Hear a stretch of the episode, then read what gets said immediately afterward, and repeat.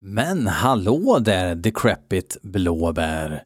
Det är dags för ett avsnitt av BL Metal Podcast. Avsnitt 187 med ingen annan än Matt Harvey från Exhumed och Gruesome främst.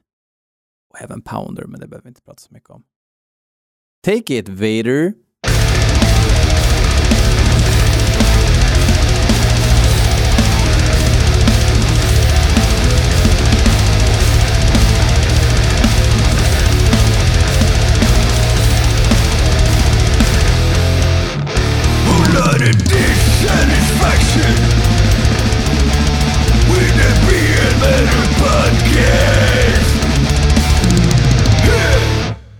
Ja, då var det alltså dags. Jag ska alldeles strax ringa upp Matt Harvey som ska ta det här snacket över lunchen. Uh, och jag känner att jag vill ju inte att det här ska bli Rockpodden. Rockpodden gör sin grej, jag gör min grej. Jag ska ha ett, vad jag hoppas blir avslappnat samtal med Matt där vi ska prata lite om hans pryttlar, om hårdrock in general. Eh, vi kör en riktig jävla rökare, en klassiker av klassiker från genren Goregrind. Det här är Decrepit Crescendo från skivan Slaughter Cult som kom 2000 tror jag om jag inte minns fel.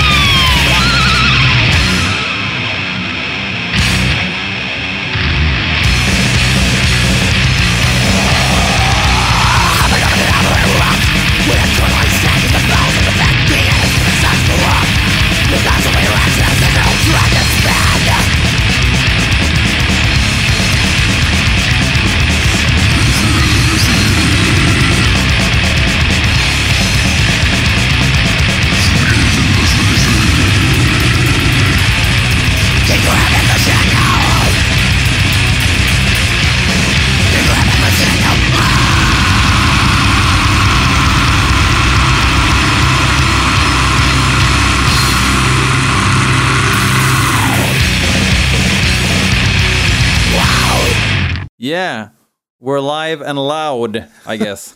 Hopefully not too loud. We, we got we got to make sure your daughter stays asleep. Yeah, be- because this is like the era of podcasts now. Everybody has a podcast, so it's like a competition of crisp uh, Phil Collins sound. Right, Uh, right. So you can't have a crappy sound. no, no, you can't. Yeah, uh, it, there's a lot of. Uh, you know, it's weird because I've I've done a lot of interviews for podcasts, but I've only listened to like two podcasts ever. So I don't know. And they were both very professional, like NPR quality with the little music bits, and they're very fancy. Uh, th- th- this is not a really a fancy podcast, I'd say, but it's so few metal podcasts out there that I can actually enjoy because it's all about okay, you guys have a new record out, Right. and I love it. That's like okay. Uh, I'm not sure what this guy loves because he loves everything, you know.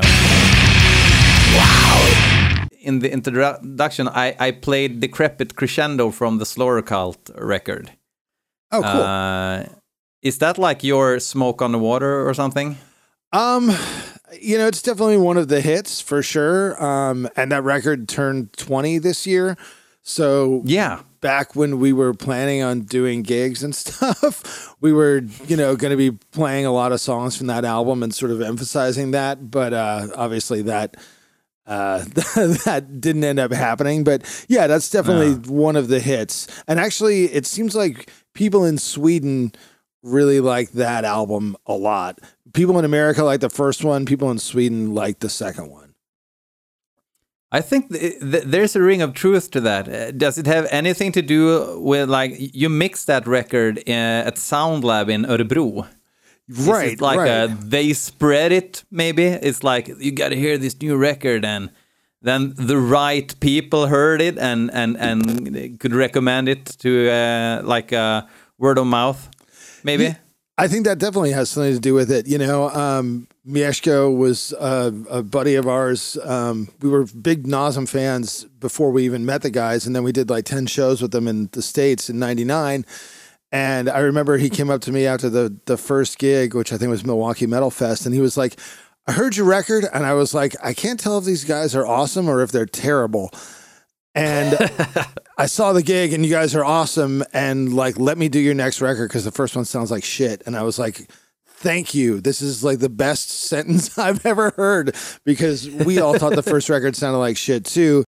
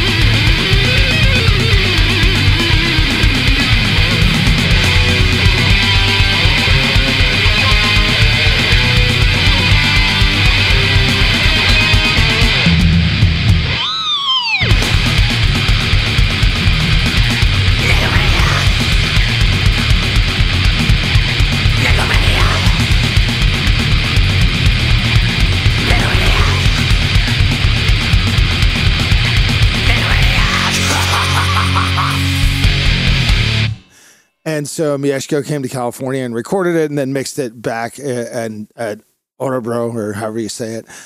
And uh, yeah, so I'm sure that definitely helped a lot of people in Sweden maybe pay, pay a little bit more attention to us than they might have from the first record. So uh, I'll take it, you know?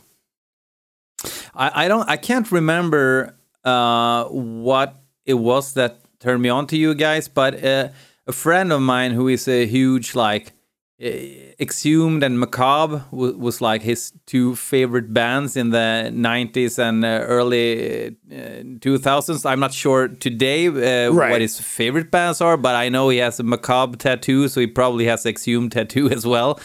Uh, but but but he, he was the one who like uh, showed me this stuff, and he also showed me like a live clip from uh, fr- from before YouTube. It was like spread.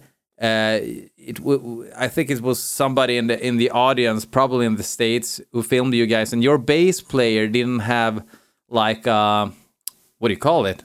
Um, Oh, a strap. yeah. a yeah, strap.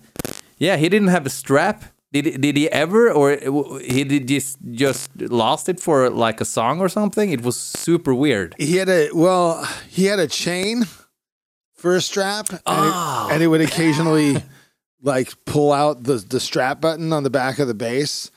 So it was not terribly infrequent that he would end up playing a song standing there like just holding his bass at an awkward angle kind of thing. Yeah, he was like uh, leaning backwards. He almost held the bass like a cello, but he was still headbanging like uh, like crazy. So Right, it was like a.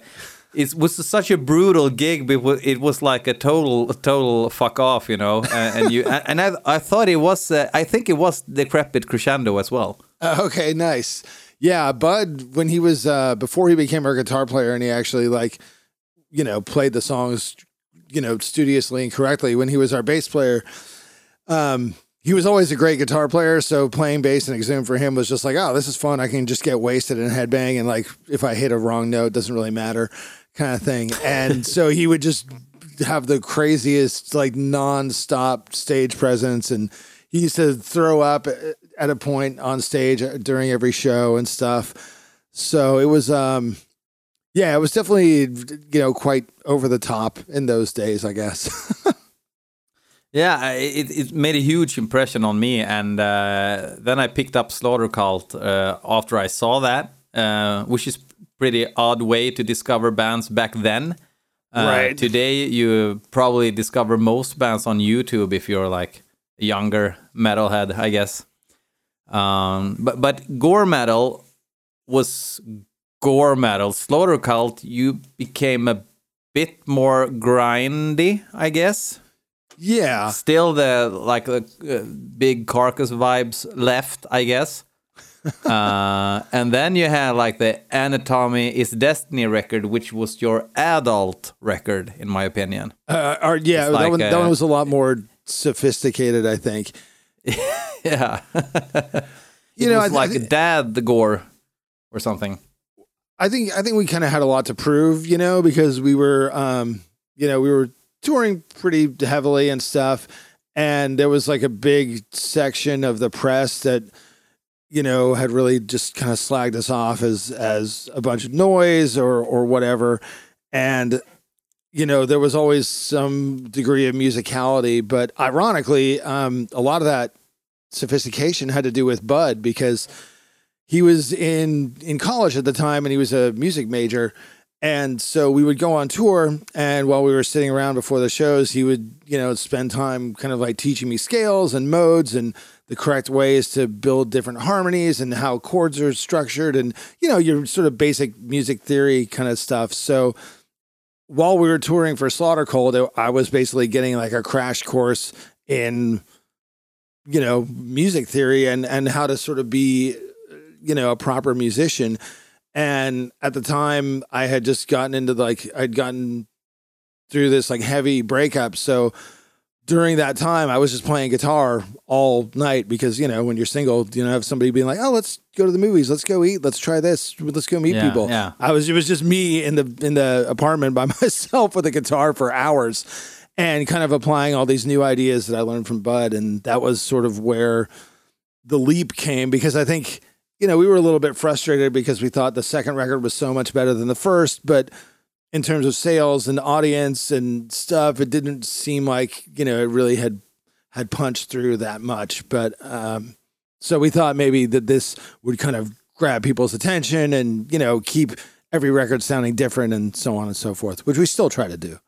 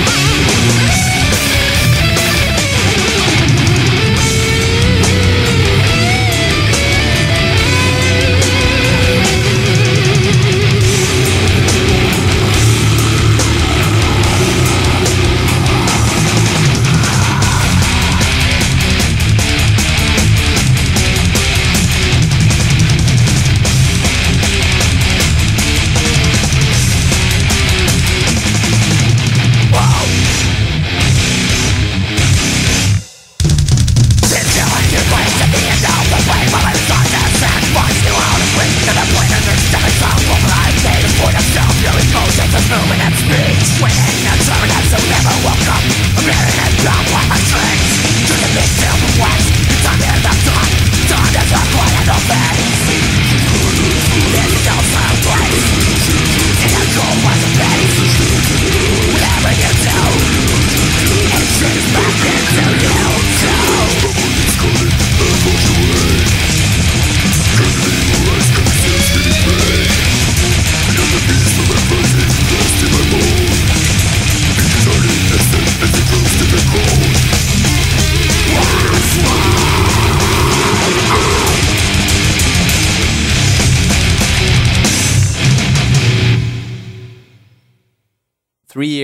Between Slaughter Cult and Anatomy Is Destiny, I think. Still, they were quite different, which I I uh, really liked that fact. So it was uh, I was really psyched uh, to hear another record later, but then you had like a hiatus, right?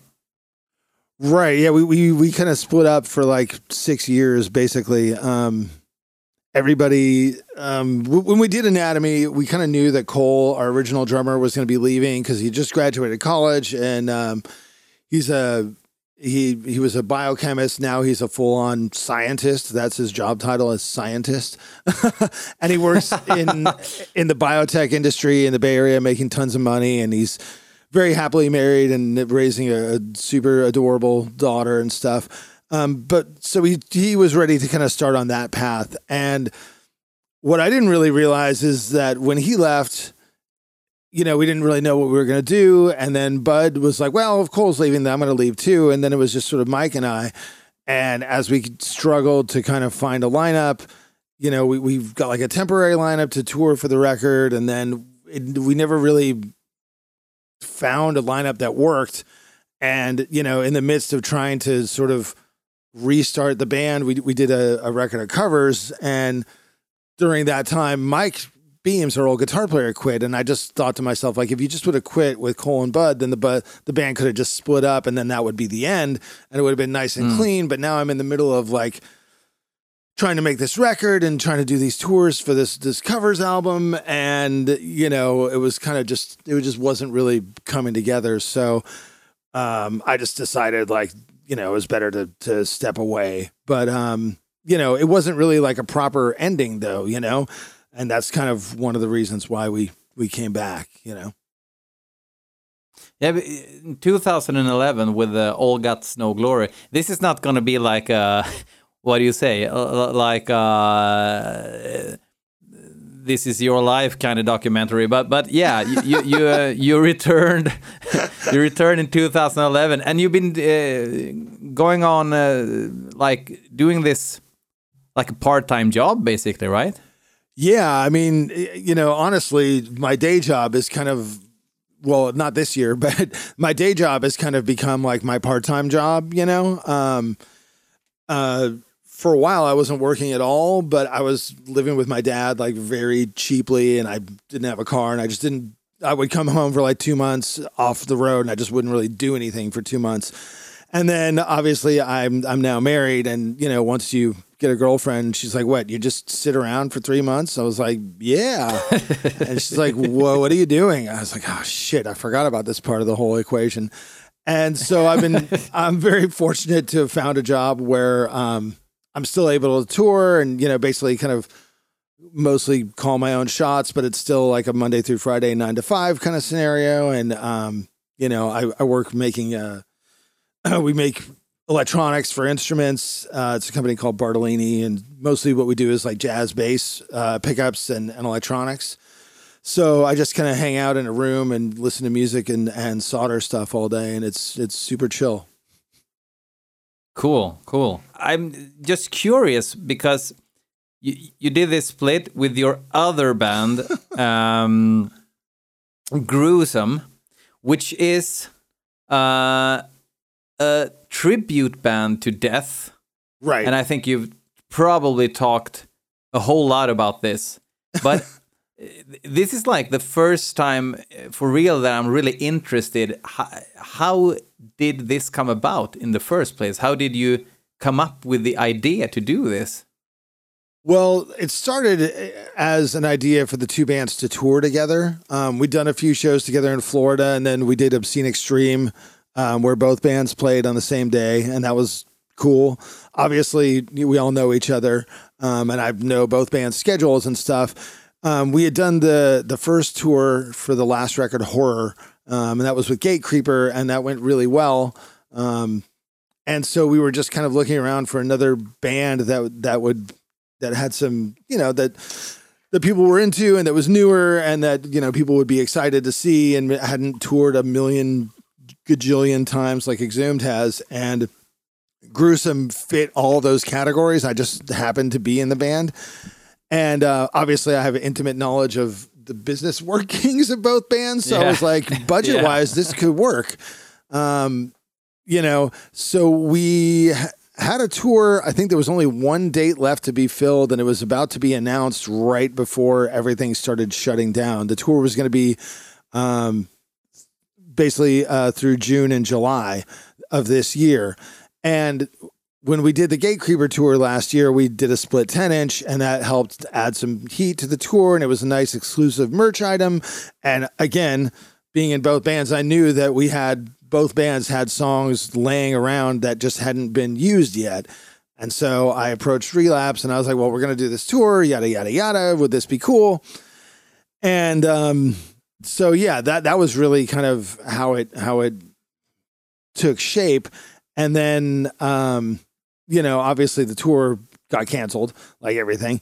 And we were looking at do we want to hold it and try to book the same tour next year? And I just figured it was better to just release it because, you know, everyone's kind of going stir crazy, being stuck at home or out of work or whatever their situation is. And it's probably better to just put some new music out there and, you know, give people something to get stoked about because next year, or the year after, whenever the fuck we're, we're able to consider doing something like this again, we have no idea of how the industry is going to change, what the money situation is going to be. I mean, half of the venues that we usually play on tour may be closed or under new management. Yeah.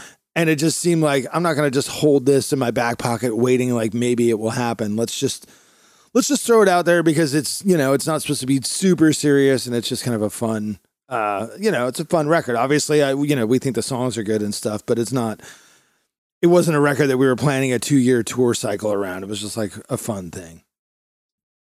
Yeah, it sure is, and uh, I uh, I can honestly say that uh, I think it's an awesome split.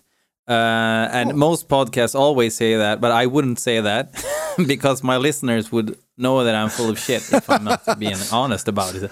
I mean, I really I'm- think I'm- it's awesome, and um, also I think um, uh, the song "A Mind Decayed" uh, with Gruesome.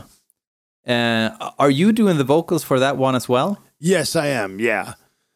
because it sounds very it doesn't sound as chucky Yeah, as you know, the other track honestly, when I was recording it, I, I was I was having a, a rough time. Um, my voice was was kind of thrashed, and I was actually a little concerned for the tour because I was having trouble doing the, the vocals for both sides of the split, and I just, you know, I, doing death metal vocals, you can feel where you're grading in your throat, like you can feel like sort of which region in order to sort of get different pitches. I'm doing air quotes around pitches because it's not like la la la la la la, but it's you know a low growl doesn't sound like Yeah. a high growl.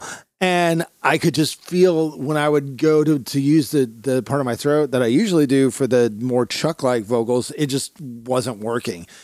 And I was honestly getting kind of scared. And I probably wouldn't have admitted this if we were doing press for the tour because I wouldn't want to, and you know, cast shade on my own tour. But um, one of the best things about this year is that I haven't really done death metal vocals in several months. And now it feels much more comfortable, much less painful. And I feel like my throat has, has been healing up a lot. So, yeah, the vocal came Okay. out way too deep on that song. So, yeah but but it, i i think it sounds i think it sounds great but i i was almost thinking that maybe you're trying to do something a bit different with it you know? Taking taking it perhaps just one one step away from the uh the death tribute thing but then again the music sounds very much like like uh, leprosy era uh death. So yeah Yeah, it was just a, a it was just a matter of having to to work with what was working for me on that particular day because I pitched the record to Relapse I think in December and they finally they didn't approve it and and pulled the trigger on it until February. So by the time we were Okay. recording it, we literally had from the beginning of the project until handing in the mixed mastered album, we had 10 days. And with Gruesome, we have three people in Florida, myself in California with Exhumed. We have one guy in Baltimore, one guy in Cleveland, and then Ross and mm. I are both in California, but we live three three hours apart. so it was a real scramble. And the day I was doing vocals, it was like, well, this is the day. So if it doesn't happen today, even though like we own a studio that I'm sitting in right now, and I can come in whenever, but that was the only day I had to do it. So it was like whatever's whatever's happening today is what it's going to be, and so that's why it's it is a lot deeper, which is actually a more comfortable range for me. But it is what it is.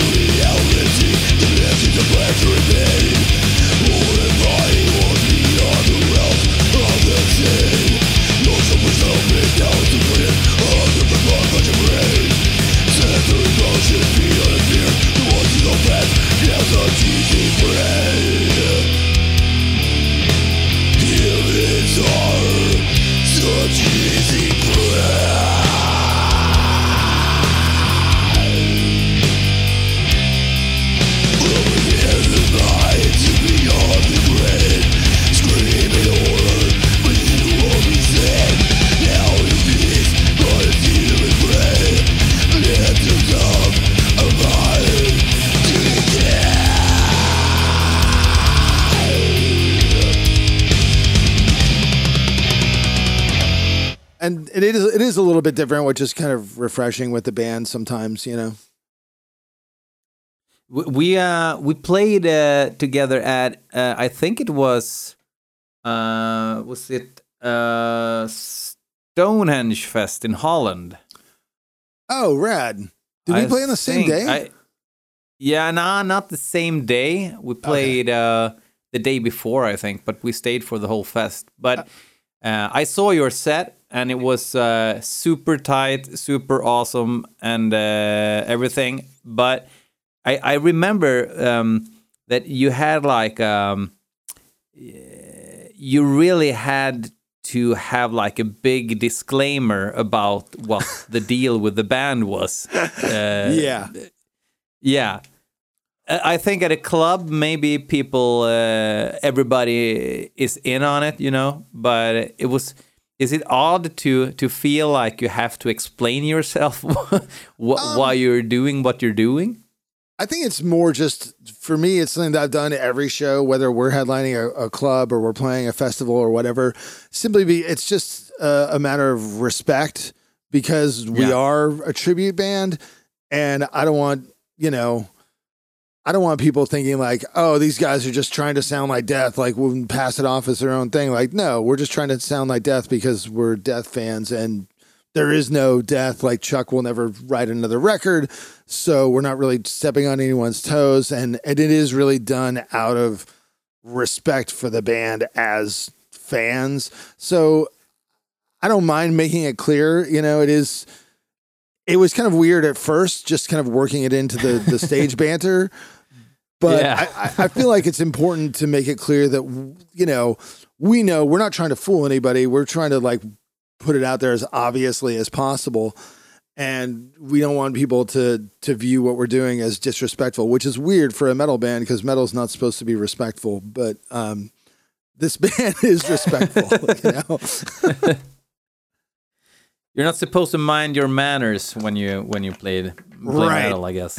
Um, But yeah, you know, it, it's, it's a cool thing. I, I mean, it's it's like all original material. I don't. I, you did you did, uh, you- did you do a death cover as well? I can't remember right now. Yeah, we do a death cover every show. Um, it it depends. Like we've done, um, we've done open casket, we've done born dead, we've done pull the plug, we've done baptized in blood. Um, I think you did pull the plug now when Yeah. thinking of it. I didn't really want to do pull the plug because it's like you know ace of spades or or breaking the law or whatever. And I, I mean, I- Decrepit crescendo. Right, exactly. Yeah. And it's just it's just it's just too easy, you know? It's like really like this is but every single show we, we probably played ever, people have yelled for it and so I got outvoted by the rest of the band. In fact, the first tour we did, we um the very last thing I think we were playing Black Magic by Slayer because Death used to cover Black Magic, and so we would end and we're sort of like doing the rock and roll crescendo thing and ringing out like, "All right, thanks a lot, man. We'll see you later." And we would just go da da da da down down bam bam bam bam boom. Good night. And people would get so pissed, and I loved it. But I don't know. That's just my sense of humor.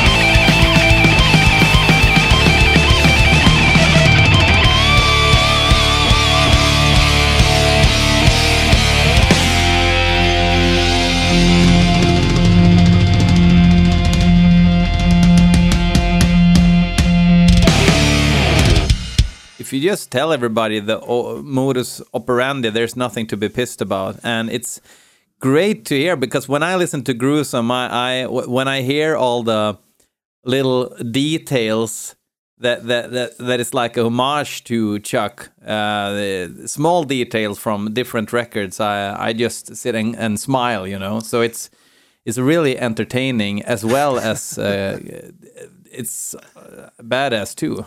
Yeah, so, I mean that's yeah. really what we're going for because it is very thorough. I mean, when we did the last record, um, Jarrett Pritchard, our engineer, he called up Scott Burns and just talked to him for like two hours about spiritual healing, like what kind of mics they were using, and so on and so forth. We used one of the same amps. It's like an old Randall Eve. I forget what it is, but Dan Dan has it in Miami. It's like a Randall Eve 230 or something like that. That was one of the amps. It's, it's like that that almost a bit murky kind of guitar sound. Yes. but but still like a heavy bottom. Right. It's got that warm bottom, but it's you got that kind of Yeah. brittle top. And, you know, so we really like try to dig into all these nuances. And um, you know, I, I think of it like um I, I, I'm a big Mel Brooks fan, and he did this movie called High Anxiety, which was not one of his biggest hits, but it's a really great movie, and it's a Hitchcock tribute, and it's so painstakingly filmed, like the camera angles and the shots and stuff, that it's obviously very studiously done, and it's a real like sincere homage to everything that Hitchcock did. It's just a stupid comedy with funny songs and shit because it's Mel Brooks, and so I, I, you know, I think like it's the same kind of approach. Like we're we're gonna get super anal and and really OCD about this stuff, and if people notice it. That's awesome, and if they just go like, "Oh, this is a cool record," and they're, they're a death tribute, great. That's also great too. But I mean, we really do put a lot of effort i- into really creating this stuff and and putting it across the best way we can. I was thinking about that too because some of the mixes are like they're like almost identical to the original death mixes. Like like the snare is uh, overtly loud Yes. and everything. I'm just laughing. Nobody would mix a record like that today. But, uh, but yeah, it's it's uh, it's it's funny, but it's also uh, good as well. So it's yeah, yeah, I mean that it's was a weird thing. That, that the, you really hit it on the head though. The snare is, uh, especially doing the the more leprosy type stuff. The snare is Yeah. just it has to be cranking, and it has Yeah. to be almost like ludicrous sound, like dun dun dun dun, and it's just got to be on top of everything. And that's, but I mean, that's what makes you believe. That's what sells it, you know. Uh, if, if we wanted to make a smart record the way that people make records now, that's all balanced and shit. I mean, the, that's that's almost easier at this point with technology being what it is. It's like, but Yeah. trying to mimic this weird, very idiosyncratic sound from 30 years ago becomes much more challenging, you know.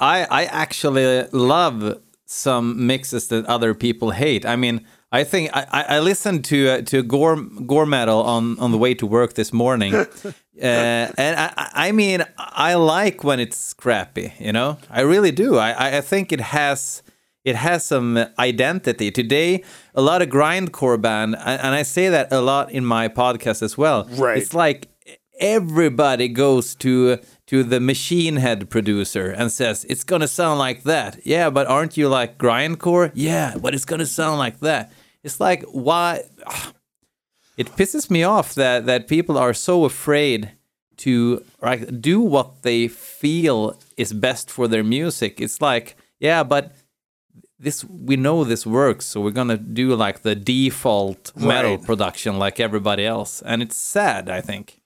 Well, I think that, you know, I mean, the, the issue really is that, you know, in the late 80s, when the more extreme stuff was really first starting to, to get, you know, publicized and, and d- distributed, you know, nobody really knew what to make of it, and no engineer Yeah. really understood how to mix it. And also, the people that played it weren't necessarily good musicians yet. They, they were playing it because they loved it. And so there was a whole was a whole process of figuring out what works and all the steps along the way are interesting and unique even if you don't like every album or whatever but just hearing the, the sound evolve from you know say seven churches until like 1991 Morrisound where everything is basically like hey we figured it out we cracked the code and Yeah. the thing is now with technology, it's so easy to do it well. And there's already a roadmap there. Whereas before there wasn't really a roadmap. And, you know, it, it's tough to like try and find a way making records after all these years. It's tough to find a way to make each record sound unique and different in a way that Yeah. not shitty, you know, because it would be, it feels disingenuous as a guy that's been making records for 20 years to put out something that sounds shitty because I know that we didn't want the mix on Gore Metal. Like I'm sure, you know, Carcass didn't want the mix on Reek of Putrefaction or whatever. It just turned out what it was. And people were like, hey, I recognize this is shitty, but it's shitty that I like. Like I love Yeah. I love tons Exactly. of shitty records, you know, um, Yeah. sh- poorly played, poorly recorded, you name it, you know, I'd, I'd have like so many rehearsal demos and stuff on my phone that I listen to all the time. Um, but uh, so yeah, it is, it's really, it's really difficult this far into the game when you think about scum is what, 33 years old now? Like that's wild. Yeah. yeah. So how do you But- but- capture that energy? I don't. I, don't know what the answer is. You know, we're just trying. I I I, th- I I- don't know either. I think you can do it t- two ways. It's like you have to have something that is gonna be like a a roadblock for the whole recording. I think it's like okay, we're gonna make a great album, but we're only gonna use this shit, you know. and you have like a, a limited amount of equipment, and you try to make it sound as good as you can. It probably is gonna sound more interesting than if you have all the options, you know, uh, and all the plugins or whatever. Uh, No, I, I- I think, think right. Autopsy has the other way. Uh, that like they they go to like a fine, expensive studio, and Chris Reifert prob- probably says, "Okay, I want my drums to sound like they sound." And Coralles say, I like my guitar amp to sound like my guitar amp, basically. It, it's it, it, just like they mic it up and they EQ it, and oh, it's a new record. That's also a way of doing it, I think.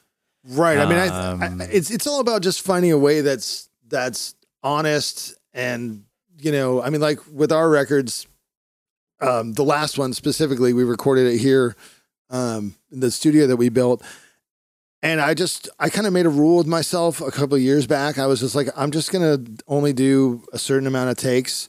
And if it's just the playing's not completely even, like I, I'm just going to stop because I was listening to actually Reign in Blood, you know, one of the most universally hailed albums of all time.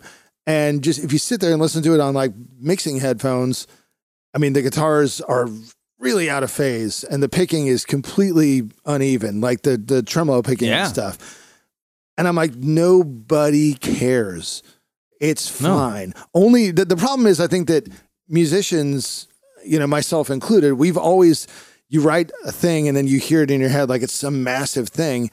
And now that it's so easy to make everything a massive thing, we're really seeing that most people don't have their own vision because it all turns out to be the same fucking shit, right? And Yeah. it's not that it's bad it's just it's just the same thing i mean that's what i thought honestly in like the early 90s listening to monstrosity brutality resurrection i was just like oh my god just shoot me now like fuck off with this boring ass shit because you guys have no ideas of your own not only musically but sonically and there's nothing Yeah, wrong yeah, I, I know. those records are good like there's nothing wrong with them but there's nothing Mm. No. like i i have no reason to care about them and um no. so, whereas something that's unique and weird can elevate an okay record to being a classic, you know, if it's if it's weird in the right way, and it's it's always going to be like a, a strange combination of factors that um, you can't readily duplicate, and that's what makes it exciting, you know. I think when you also uh, like Reign in Blood, if if you put your headphones on, uh, or or in your speakers as well, it's like okay, oh, you can hear Kerry and you can hear Hanneman play. You know, it's like th- that's his hand. That's not uh, a hundred percent tight, but it's actually him playing it. It's Yes. not like layered a thousand times, so it's only like an uh, no dynamic. It's just a line when you look at the EQ. You know, it's it's actually a human being playing that stuff, and it's also a very talented human being, even though it's uneven. So yeah, Yeah, and you- can feel the energy of of a band that practices all the time and plays really tight, and that's great. You know, like the, the, there's a there's a different kind of energy when you've gone in the studio and you've corrected everything and you moved everything around and made it perfect, and it it's you know it's objectively perfect, but it doesn't have the the chemistry, you know, because chemistry is it's a very real thing and it's not duplicatable. It's just it is what it is. I mean, it's why yeah, you know I always try to to make it so we're playing like around our hometown and stuff like at the end of the tour because we'll play fine on show 1 but we're going to play fantastic on show 32 because we've done it 32 times and it's you know all the little things that you can only learn by doing it over and over have been learned and and it's it's a process every tour every time you know Yeah, yeah. Of of course, of course. It's it's uh it's uh it says itself. It's like with everything. The more you do it, the the better it gets. Right Unless you're getting bored with it, as some bands can do as well. Well, you know, hopefully, if you're getting bored with it, you find new ways to make it challenging. And I mean, and playing live, you know, generally, as long as like the shows are okay and people show up and like it, you know, it's pretty easy to keep yourself entertained for an hour a night. You know what I mean? It's not so terrible playing rock music for an hour. It's like, eh, this is not bad. You know, I've had I've had boring jobs that are like boring, boring. Like eh, playing a show that's like. You're in Nebraska and like only like 90 people showed up on a Thursday night. You're like, oh, this is it's not ideal, but it's like it's fine, cool, all right, this is fun. yeah, you have to. Re- I, I think uh, uh, people who, who who haven't had a day job in a while, they they they tend to forget what it's like not playing metal if they're bored uh, Right. on stage. You know what? Uh, time flies, and uh, we have shit shit ton of questions for you here. Okay, Uh, all right, from, shit. uh, well, let, I'm, us I'm, I'm going to start with the patron questions, and hopefully we're going to have time to talk about the songs that I sent you as well. But uh, the answers have to be short. okay. That's the only rule. Uh, and I, I will start with the patron. Uh, people actually pay me a bit to do this shit. So yeah, I, I have to honor them by making them uh, appear on the show here. Okay. All right, let's do it. The first question is from Matthias Matthias Monorail, which must be a, like a made up uh, surname. Um, yeah, monorail, like the train. yeah. yeah. uh, favorite sandwich topping. Uh, this is very California. These are for you, Matt. These are actually for you, so it's not like uh, random questions. These are for you. Okay.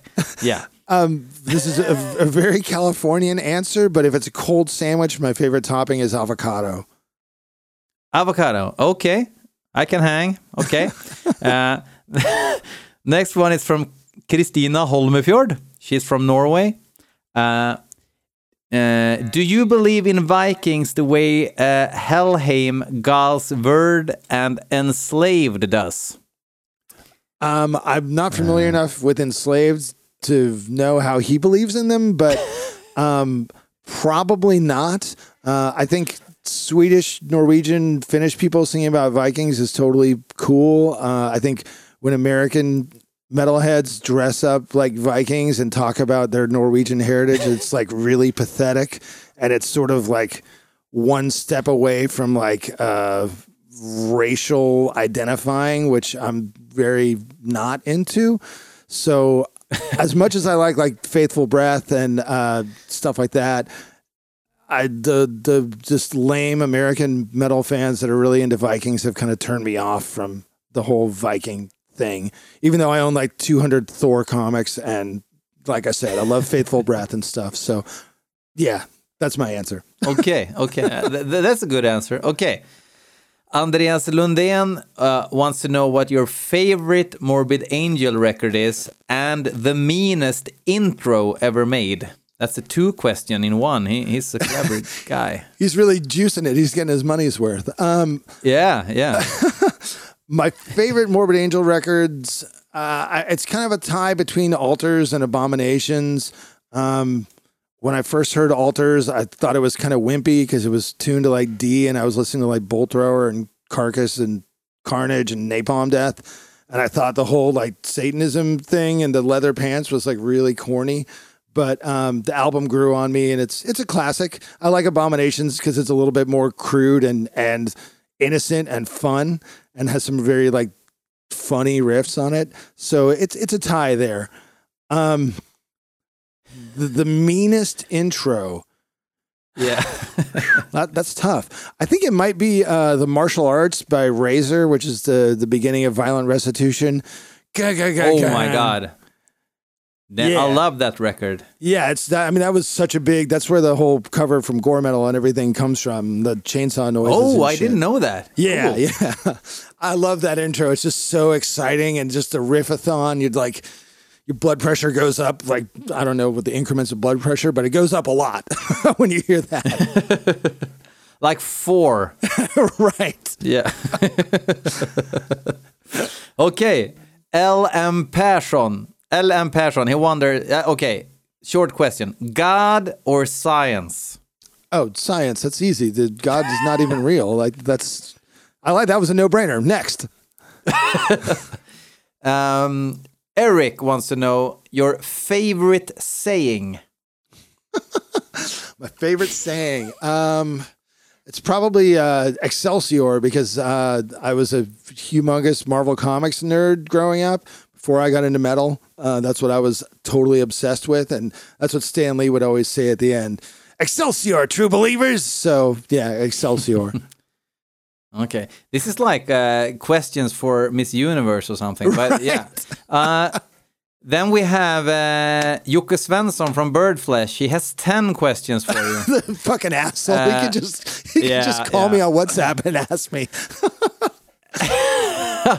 and they're long too, so so you have to bear with me here. Uh, but but the sh- the answers have to be short. Uh, okay. It's like it's like uh basically you have to a two option kind of thing here. Okay. Okay.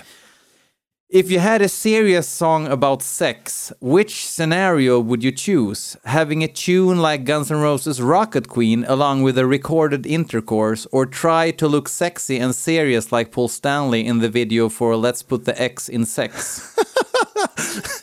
Uh, I would go with Guns N' Roses because I don't think I could. I don't have the swagger to pull off the Paul Stanley thing. Even though I like Kiss better as a band, but I would go for the Rocket Queen for sure.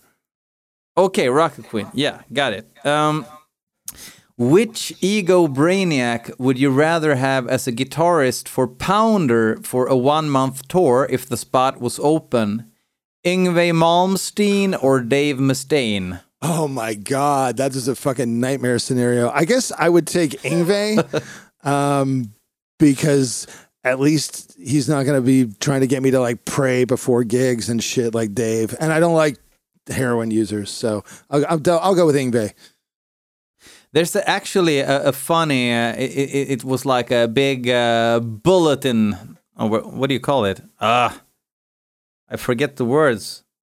When papers have like uh, Oh, like a headline. paper on the yeah headline. Yeah, yeah. Uh, and and there's a picture of Yngwie, and he says, "I drank a hundred beers a day." Wow. like, yeah. if I would have known that, that would have made my decision even easier. Yeah, yeah, of course, of course, but but it's also humanly impossible to drink 100 beers per day. So it's uh, yeah. Well, Uh, we okay. have we have these like really small Budweiser cans here that are like uh, maybe sixty percent of a regular can. So maybe he was drinking those. I don't think that's possible either. Probably not.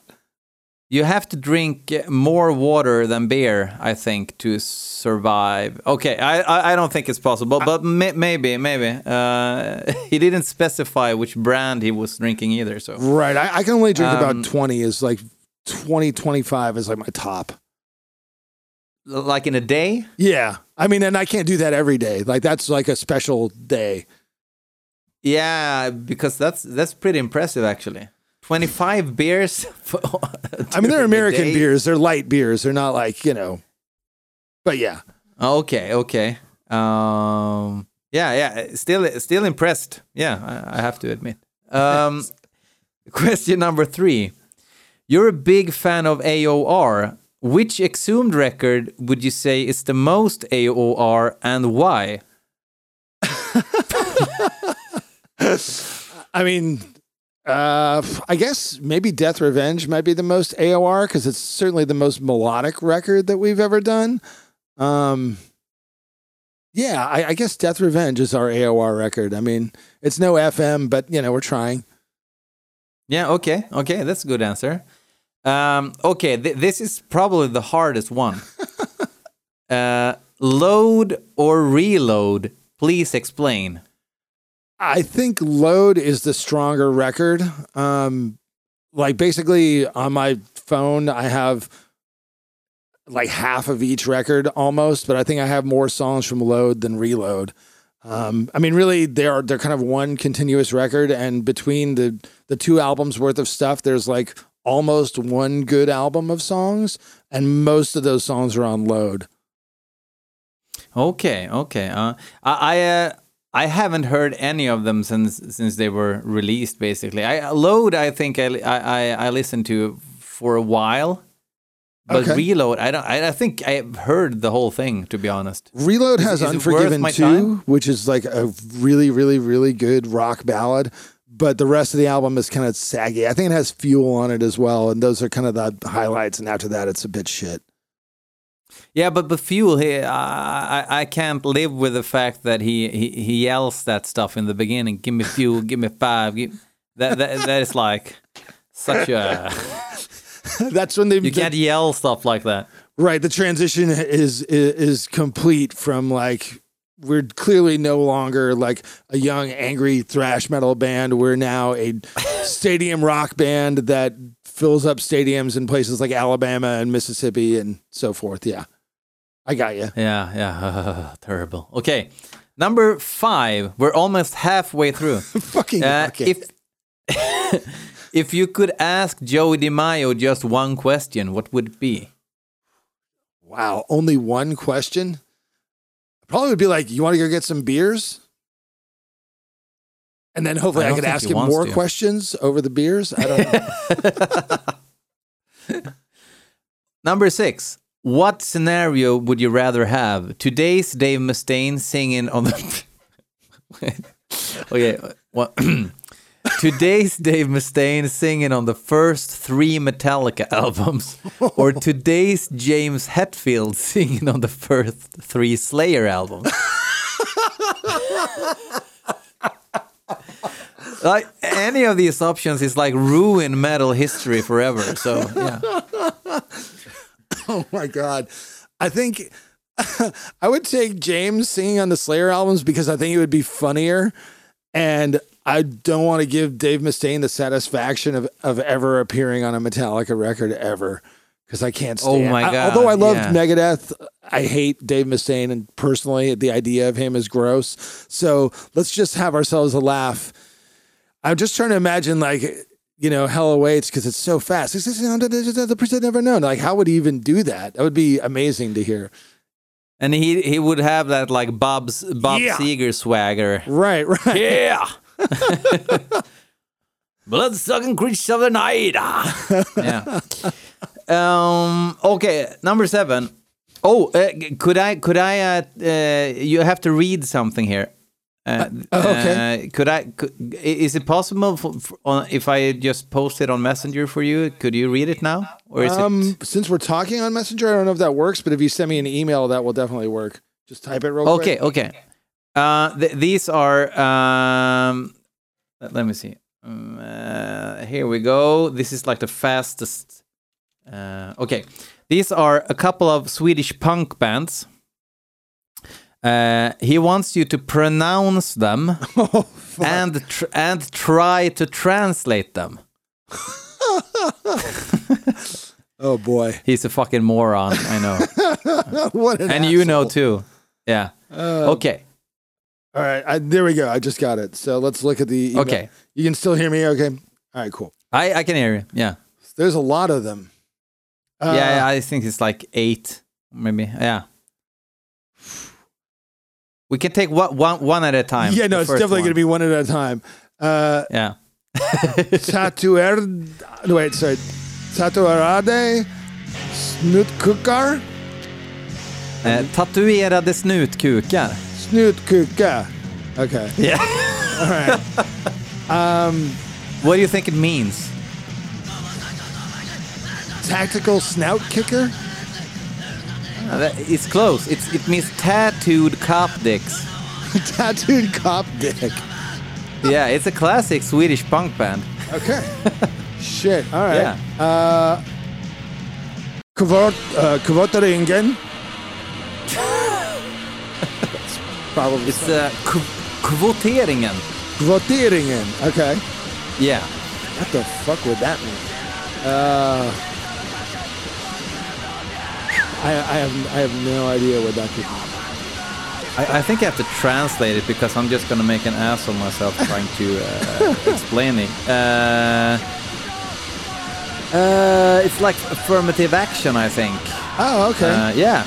All right. Yeah, it's affirmative action. The affirmative action. Uh, okay, next one. Krigshot. Yeah. I'm like this band. I actually know. I assume it just means war shot. It means uh, uh, the threat of war. Oh, okay. Well, I have a couple of seven inches, and I did not know what that meant. All right. Yeah. Uh, okay, and then this is uh, Raserbeiss. Racerbajs. Ah, Yeah, uh, it it means uh, basically it means razor poo, like race, like in racing, razor poo, and and it's like uh, uh, diarrhea. Okay, I was gonna say I was gonna Yeah. say razor bite, but I don't know. Okay, Yeah, yeah, Sklaskvitorna. yeah. Uh, slaskfittorna. Sklaskvitorna. Oh, sorry. So my my Yeah. emphasis is on the wrong syllable. Um, something like um, slash something. Yeah, basically. Y- yeah, I don't know. I, I, when snow is melting, that's slask. Oh, okay, Yeah, what, so what do you slash call is snow. Okay, and then Yeah. uh, So so so, so slask and uh, fittorna means cunts. okay, Yeah. So it's then, uh, reasonable. Karensdag. Yeah, yeah. Karen's dog. Karen's dog. Okay, so to me that means Karen's Day, the day of Yeah. a lady named Karen. Yeah, that's reasonable, but, but it's actually when you when you have a sick day, you get no income during that day. So it's Ah. like when, when you feel sick, the first day you're uh, off work, you don't get any pay, but Oh. then you get like 80% uh, the other days. In America, usually it's every day that you're not at work, you don't get paid, whether you're sick or not. So, uh, Yeah. yeah. okay. Stodlimpa. Sötlimpa, great. Great right. pronunciation. That was a good guess. Uh, something like uh, what would salt be? I, I I don't know. Something like soiled something. I don't know. Uh, not, not really. No. It's sweet. It's sweet. oh, okay. okay. Wow. And uh, This one. limpa is uh, bread uh, or, or low loaf, I guess. sweet loaf. So sweet loaf, sweet loaf. Yeah, it's weird. Okay, sounds like a stoner rock band. Yeah. Okay. Um, De Lyckliga Kompisama. Yeah, Okay. you're great. You're great at this. Uh, de lyckliga kompisarna. Okay, I'm getting better. So this is like something like the League of uh, I don't know compensation or something. the League of Compensation sounds like a awesome uh, weird punk band too. Uh, it means uh, the Happy Pals, Oh, the Happy Friends. Yeah, Yeah. that's awesome. The Happy Buddies. So we have it. We have yeah. We have it. We have a bit of that too. Yeah. Rovsvett. Yeah. Okay.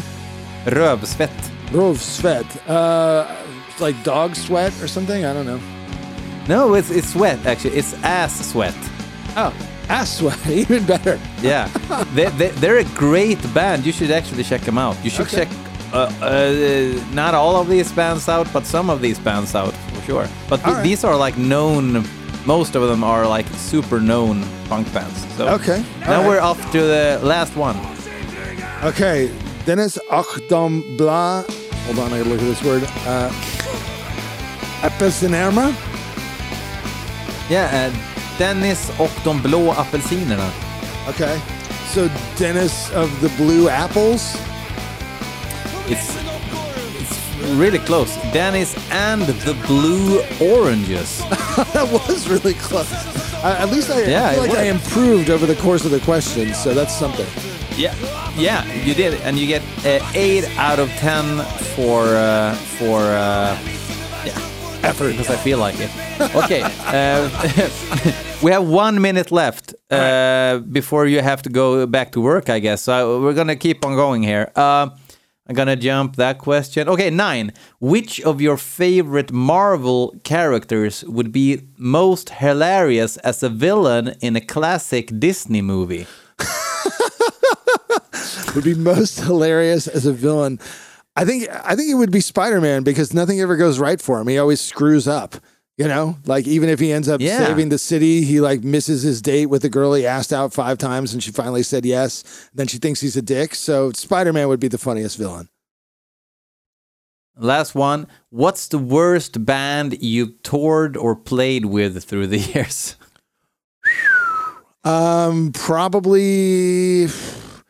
I mean, Rings of Saturn was one of the absolute worst. Not only did they make music that I can't stand, but they were like really like cocky assholes.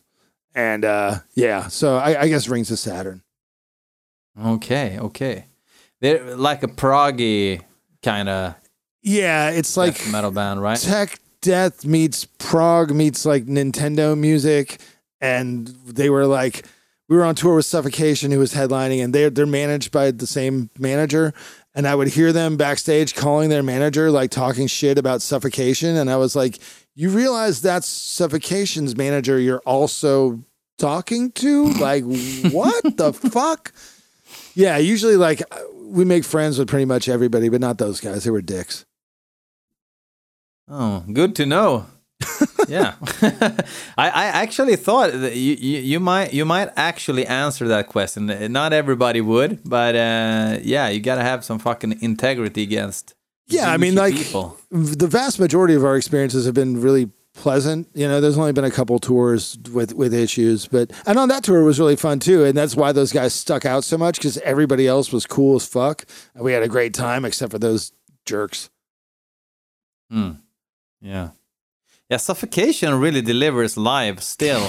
They've had their issues with people uh, jumping ship uh, throughout the years too. Yeah, I mean, like it's weird because like I don't listen to a lot of the more like brutal death metal, but then I, I see Suffocation and I'm like, this band is so fucking good.